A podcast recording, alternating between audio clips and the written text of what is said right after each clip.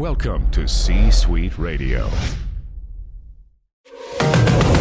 It's time for another edition of The Brett Allan Show. It's go time, you USA! Join us weekly for the latest pop culture interviews from your favorite TV shows, movies, comedians, and so much more. I'm not gonna lie to you, felt good. Plus, you never know who will drop by. What happened here was a miracle. Now, here is your host, I said throw down, boy. Welcome to the night's main event. Brett Allan.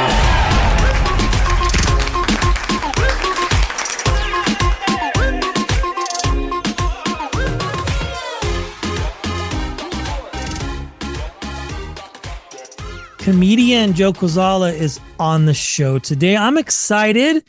I'm a fan, and he has a few different projects that are coming out or have already come out. One of them is with our friends over at 800 Pound Gorilla.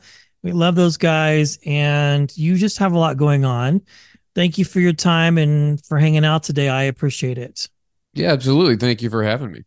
Well, where do you want to start? Because you have a couple different things that you're working on. You have a sketch album that just came out.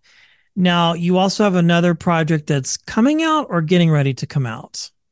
Um, I, I guess that depends on what you're referring to. Uh, so Yeah, well, there's a few. So I was going through your stuff. Well, why don't you just work down the line and let's talk about?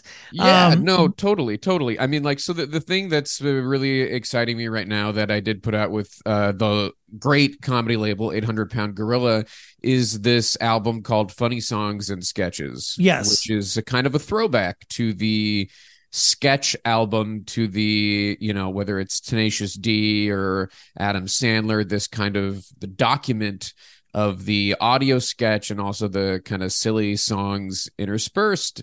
And you know worked really hard on it for the past year or so and was very uh excited to finally have it out there for people to listen to. And we are uh you know we've got some music videos that we've released and are continuing to release. And uh yeah, it, it's been getting a lot of good attention, and that's kind of the thing that I'm really out there screaming from the mountaintops about is this uh is this new album. it has to be exciting for you as a comedian and an artist to be able to put something out there, especially if you've been working on it for a long time and then now having people, audiences being able to enjoy it. Yeah, totally. I mean, I come from a stand-up background primarily, which is an extremely immediate response, you know, and so that is so great and I'm so used to that telling a joke audience laughs if I'm lucky. But then when you work on something like this, you know, you don't get that feedback initially and you have to wait and keep working on this thing. And you know what keeps me going as a stand up is I can get that immediate feedback and feel good. And then I don't think about mortality. But then when I'm working on this album it's like okay hold on. I need to wait. We'll get it ready. We'll get it ready. And then we put it out. And then you know you also don't really get the kind of live response. You can just you read a nice comment or hopefully someone says something to you in person. But it's so it's different Yeah, I can imagine. Well, obviously, yeah, as a comic and if you're performing in front of people, there is that even that initial uh, validation because, you know, depending on how long you've been telling the jokes for and that sort of thing, you just, the laughs get better and better. So when you're working on a project like this for you, like where do you start and how do you decide what's going to go on the album? Because once it's there, it's there. Right. Yeah. So you know, it's uh, it's a combination of you, you know, if, on one hand, you I try to write more than I need. You know, so I, I get as much stuff out there and then I, I look at it and I see like what's working. I'm lucky to have some collaborators in the process as well to give me uh, you know, an extra pair of eyes to say like, hey, this is this is working or this needs a little extra care or maybe not this one. so, you know, yeah. that that I'm lucky to have people who are honest uh, and people who I can really trust. Namely, a guy named Daniel Clark, who when I make videos, he directs my stuff. But then when I was doing this album, he was recording it. He ended up editing it and mixing it, uh, and so he was really instrumental in the process. And then you know, on the other hand, you kind of look at the stuff and you see like, okay. Beyond just quality, like what fits with each other, right? Mm. Or does this maybe this thing sounds too much like I'm aping Tim Robinson, so let's let's get rid of this. Let's not uh let's try to keep it uh as original as possible because you know sometimes your influences can come in uh, a little too strongly, uh, and then you then you have to evaluate and go, okay, you know what? Maybe this one isn't saying exactly what I want it to. Let let's go uh, in this direction, that kind of thing. So you know, it, it's it's a lot of that's that's one way I approach it, and then another thing is just like kind of what do I I try to put myself in the in the shoes of a listener. Like, what do I want to hear? What do I feel like isn't mm. out there as much? in the sense of you know if, if this is being done to death i want to stay away from it so you know it's, it's taking in all those different factors you mentioned something interesting because i want to talk about it about your influences because obviously as a comedian as a creative you do have influences right mm-hmm. people that you've looked up to so how does joe mitigate that to I mean, I think it might happen just based on conversations I've had. I, I have a sidebar here of comics when they start, like they're mm-hmm. mimicking almost people uh, to a degree. Not yeah. that you're doing that, but do you get my point though? It's like now you've been doing this for a while, but you still have those influences. Like, how do you mitigate that so you don't wind up doing what you mentioned? Yeah. Not no, that you're I mean... not joke stealing or premise theft, but just kind of like sounding like you know Jerry Seinfeld. Why do yeah what you know grapes but no nuts or whatever? I don't know. That's a horrible impression. no, I, I know exactly what you mean. I mean the any person I think kind of in any creative field, but I can speak to comedy. Obviously, you when you are starting out, you are pulling from a bunch of different sources, whether you are doing it intentionally or not. Usually, it's subconsciously, right? You've right. developed a sense of humor based on the TV shows and the movies and the comedians that you've watched and loved.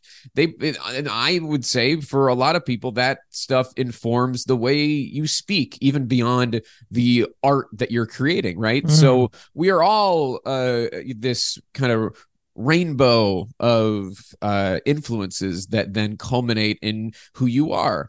And so, you know, I think it's important to be aware of uh, those things. You don't go, so you can catch yourself if you're like, hey, I'm going, uh, I feel like I'm maybe talking a little bit like Mitch Hedberg or like this, you know, this thing is is showing up a little too hard.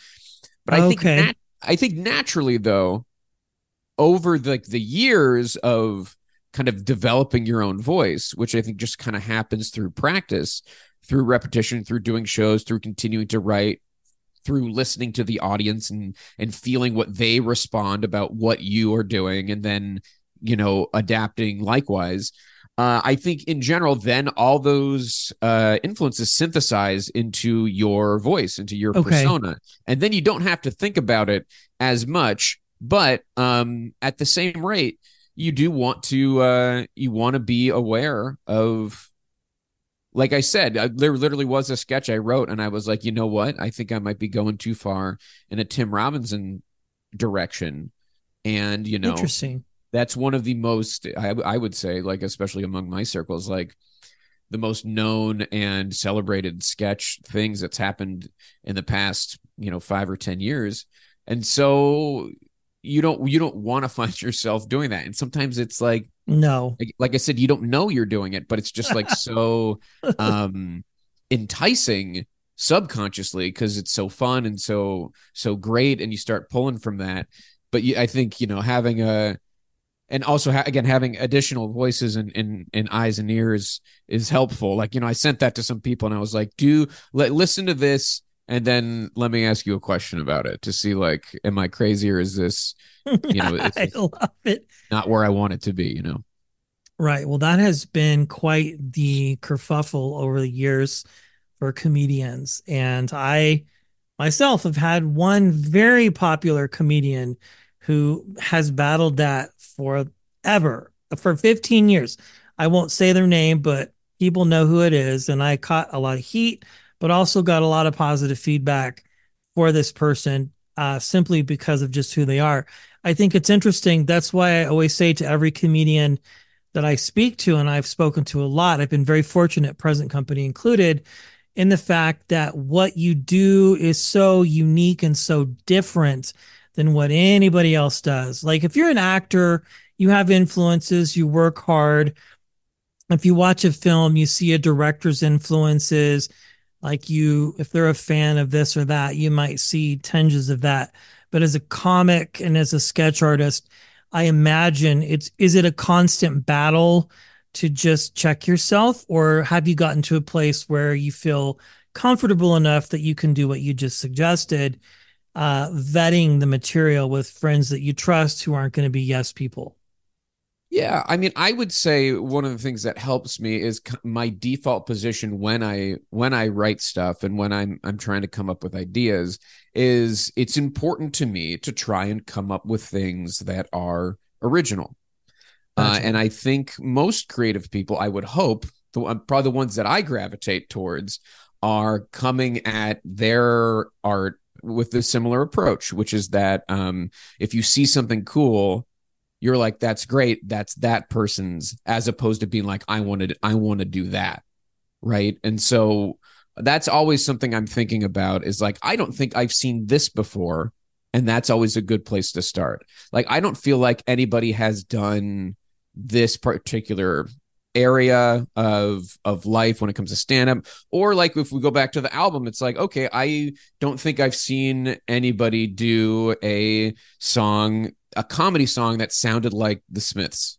And so yeah. that's one place that I started from is like, uh, that's music that I listen to, but I don't feel like I've noticed anybody from uh, a comedy song point of view has done that or has done Jimmy Buffett or has, you know, because that's how I approached the songs on the album was, you know, it's, it's, it's a similar but slightly different thing when you're doing style parodies because in this case you do want to derive from music for comedy which it's funny you don't want to derive from comedy for comedy and you don't want to derive from music for music.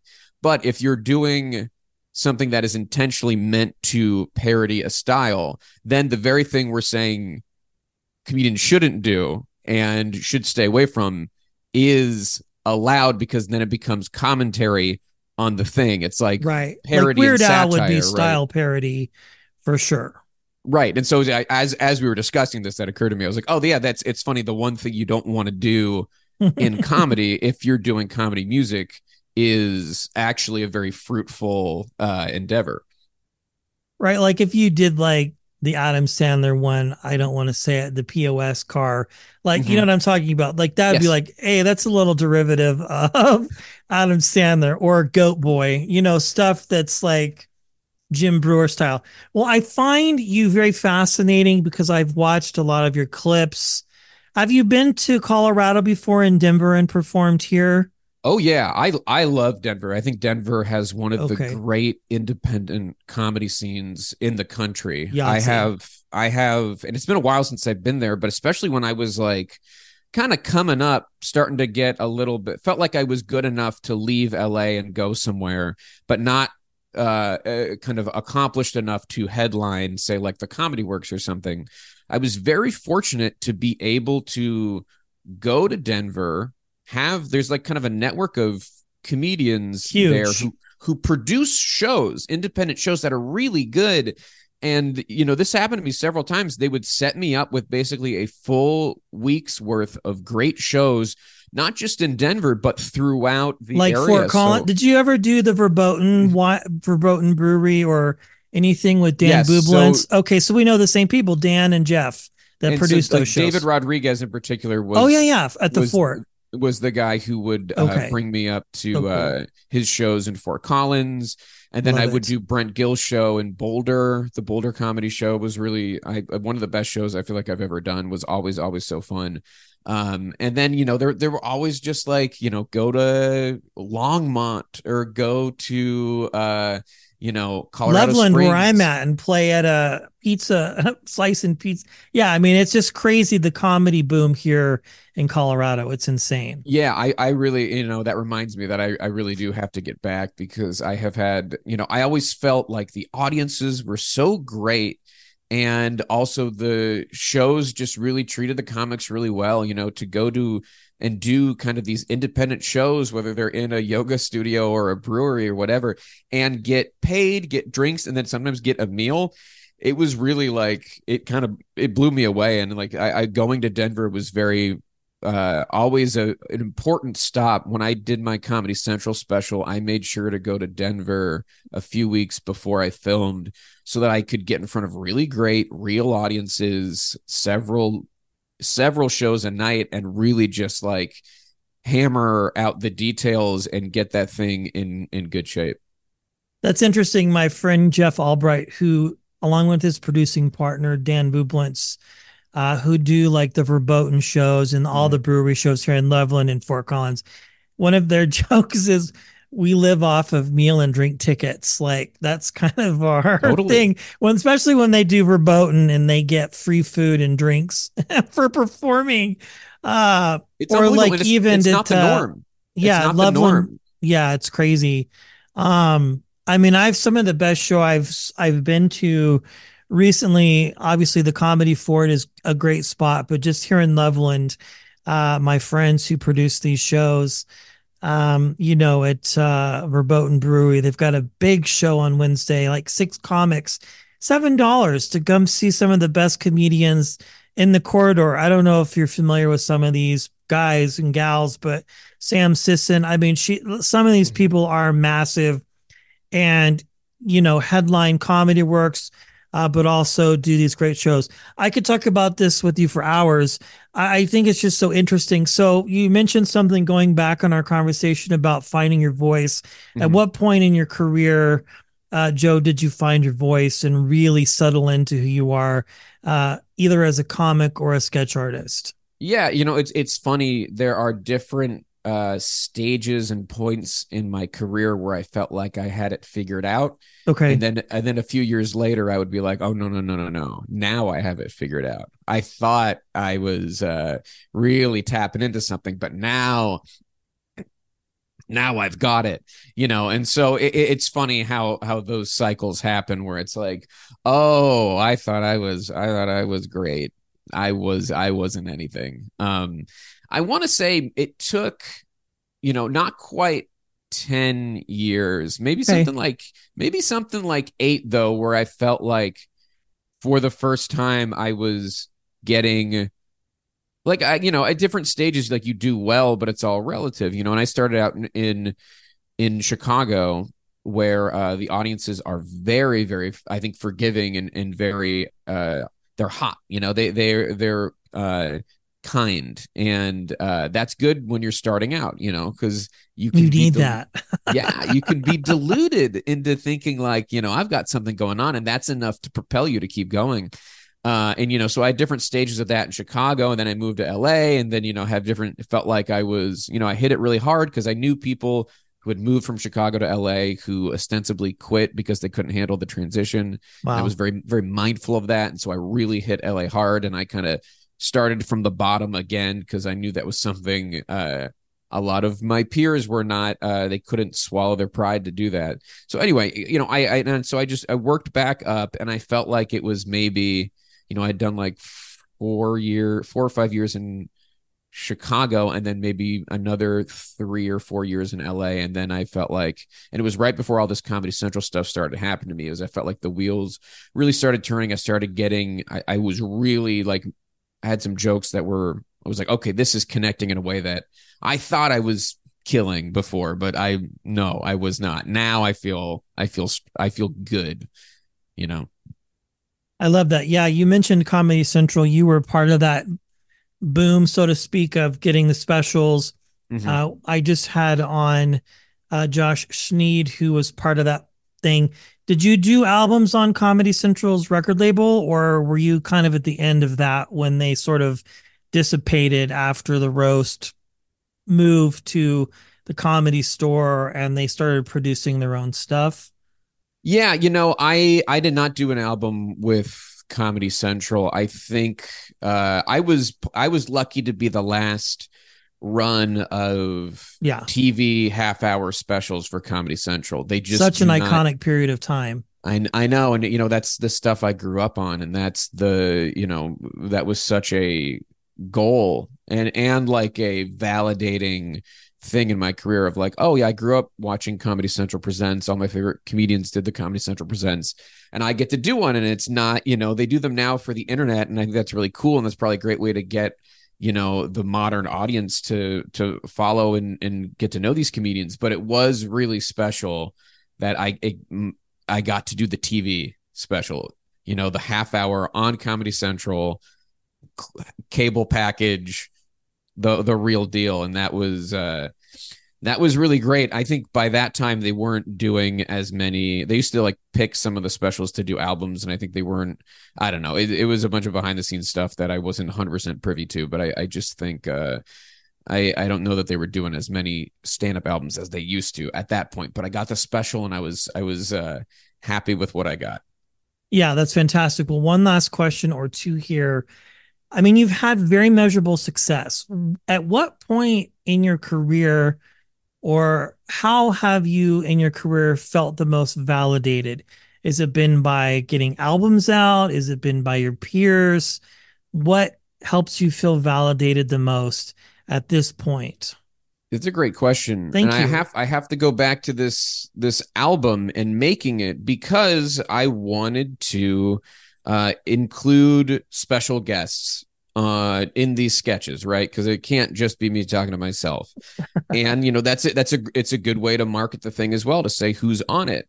And I felt it was so validating that I reached out to some comedians who I really admire uh, to be on it, and they all said yes, which which felt like okay, they've seen my stuff, they trust that I know what I'm doing, they like me, they think I'm funny, and these these are people like David Cross and Nick Kroll and Al Madrigal and Patton Oswalt, like people Wow. who I you know when I was wanting to get into stand up even before then when i was just a fan of stand up these were the people who were really really important to me. And you know that the the list goes on and i just feel so fortunate that these people were like yeah absolutely i'll i'll be a part of this thing. If you're doing it yeah let's let's go. And it was like okay i this is not something and i felt like if i didn't have the body of work they would have been like who are you? I, I don't know. But that was extremely validating and all those people are on the album and are are really really funny. Yeah, I was to say, you know, talking about name drops, there's some massive people on this, and that helps you and social proofing. I mean, you've already had success, but to have them say yes and go, we want to do this, like that's a big deal. And, and that- totally that's totally. pretty cool. Yeah, I mean, like, and I even mentioned like Andy Richter's on the album, where it's like, I mean, that was a guy. How many hours of television have I watched where where he's, you know, it's it was just really, really, really something to to get that and to have that and to, yeah, you know, it, it's it's validating, it's elevating, it's it's really uh, it almost makes me emotional, Almost, but almost, but you know, I'll keep it together.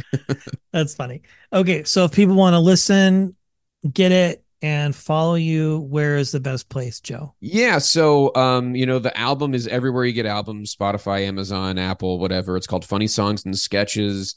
Uh, and I, you know, all the links to that stuff are on my socials uh at Joe Kwa, J O E K W A on Instagram and TikTok. And I am still on Twitter at Joe K Joe K. And you'll find, you know, all those places have my Linktree that has like my website where you can get the album, where you can come see me live, where you can watch the music videos. There's a ton of stuff. I have a ton of vi- video sketches out there as well. If you're looking to kill some time, I have got uh, everything you'll need. So, uh, one stop shop. Love it, Joe. Congratulations, and thank you for your time today. Thank you so much, Brett. This was a lot of fun. Absolutely. Thanks for listening and being a part of today's conversation. Thank you. If you enjoyed today's episode, please consider sharing it with a friend. It's absolutely free. A major proportions. The views and opinions of our guests do not necessarily reflect those of the host. And remember, we care.